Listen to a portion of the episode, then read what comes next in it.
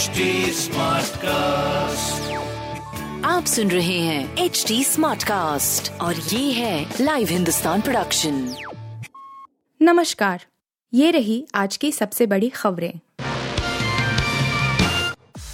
सोनिया से सबक लेकर 2024 साध रहे खड़गे 20 साल पुराना दांव दोहराती कांग्रेस। मल्लिकार्जुन खड़गे 2024 लोकसभा चुनाव से पहले विपक्ष को एकजुट करने की कोशिश में हैं, लेकिन इसमें कई चुनौतियाँ हैं। हालाँकि यह पहली बार नहीं है जब कांग्रेस इस तरह की चुनौती से घिरी है। 20 साल पहले भी पूर्व राष्ट्रीय अध्यक्ष सोनिया गांधी भी इससे दो चार हो चुकी हैं, लेकिन उन्होंने इस नामुमकिन से दिखने वाले काम को मुमकिन बनाया था और जन्म हुआ था यूनाइटेड प्रोग्रेसिव अलायंस यानी ऊपर का। तब की बात करें तो सोनिया के लिए भी विपक्षी दलों को एक साथ लाना आसान नहीं था। अपने पति और पूर्व प्रधानमंत्री राजीव गांधी के हत्या के जिम्मेदारों को सजा देने के मामले में गंभीर नहीं होने के आरोप वह डीएमके पर लगाती रहीं, लेकिन जब उन्हें एहसास हुआ कि उस दौरान भारतीय जनता पार्टी को हराना ज़्यादा बड़ा लक्ष्य है तो उन्होंने एम करुणानिधि से संपर्क साधा। विराट कोहली को प्रपोज करने वाली डेनियल व्याट ने अब अपनी फीमेल पार्टनर से की सगाई। इंग्लैंड विमेन्स क्रिकेट टीम की खिलाड़ी डेनियल व्याट ने अपनी फीमेल पार्टनर जॉर्जी हॉज से सगाई कर ली है। इसकी जानकारी उन्होंने दो मार्च गुरुवार को सोशल मीडिया पर एक तस्वीर शेयर करके दी। डेनियल व्याट इस तस्वीर में जॉर्जी को किस करती हुई दिखाई दे रही है, साथ ही उनकी पार्टनर इस तस्वीर में अपनी रिंग फिंगर भी दिखा रही है। इस तस्वीर को पोस्ट करते हुए व्याट ने लिखा फोर एवर माइन यानी कि हमेशा के लिए मेरी। बताया जा रहा है कि व्याट की पार्टनर फुटबॉल मैनेजर हैं। बाहुबली अतीक के आर्थिक मदगारों की कमर तोड़ने की तैयारी, प्रयागराज में इन 20 संपत्तियों पर चलेगा बुलडोजर। माफिया अतीक अहमद के आर्थिक मदगारों की कमर तोड़ने की तैयारी शुरू हो गई है। जिला प्रशासन ने अब तक अतीक के एक दर्जन करीबियों की 20 संपत्तियाँ चिन्हित कर ली हैं। इनके दस्तावेज़ का मिलान कराया जा रहा है सभी पर बुलडोजर चलाने की तैयारी की जा रही है इनमें कई ऐसे नाम भी हैं, जिन पर पूर्व में कार्रवाई की जा चुकी है और उन्होंने अवैध तरीके से दोबारा संपत्ति अर्जित कर ली है माफिया अतीक अहमद का ज़िले में जो जाल फैला है उसमें कई आर्थिक मददगार भी हैं।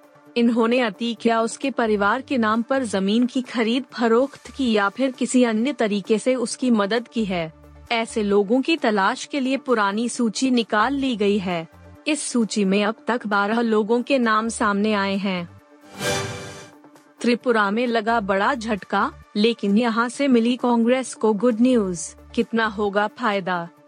तमाम कोशिशों के बावजूद कांग्रेस एक बार फिर पूर्वोत्तर के तीन राज्यों में बेहतर प्रदर्शन नहीं कर पाई।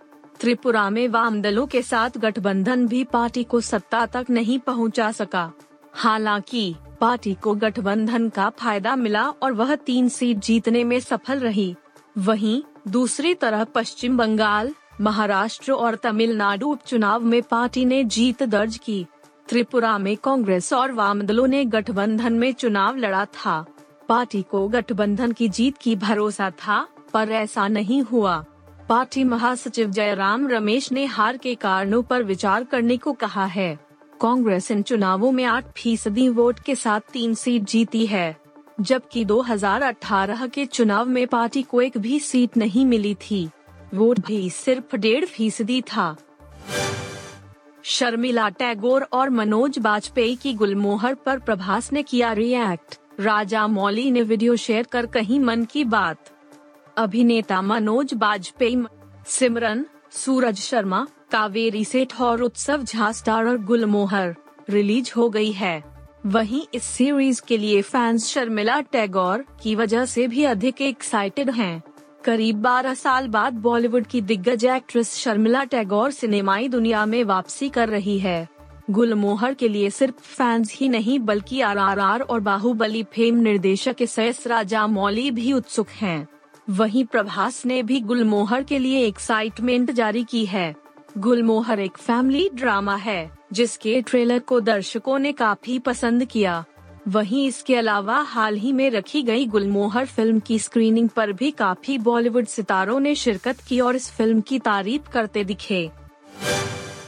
आप सुन रहे थे हिंदुस्तान का डेली न्यूज़ रैप, जो एच टी स्मार्टकास्ट की एक बीटा संस्करण का हिस्सा है।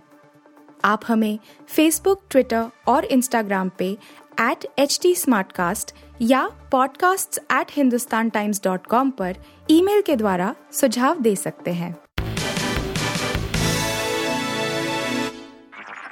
आप सुन रहे हैं एच डी स्मार्ट कास्ट और ये था live Hindustan production HD Smartcast.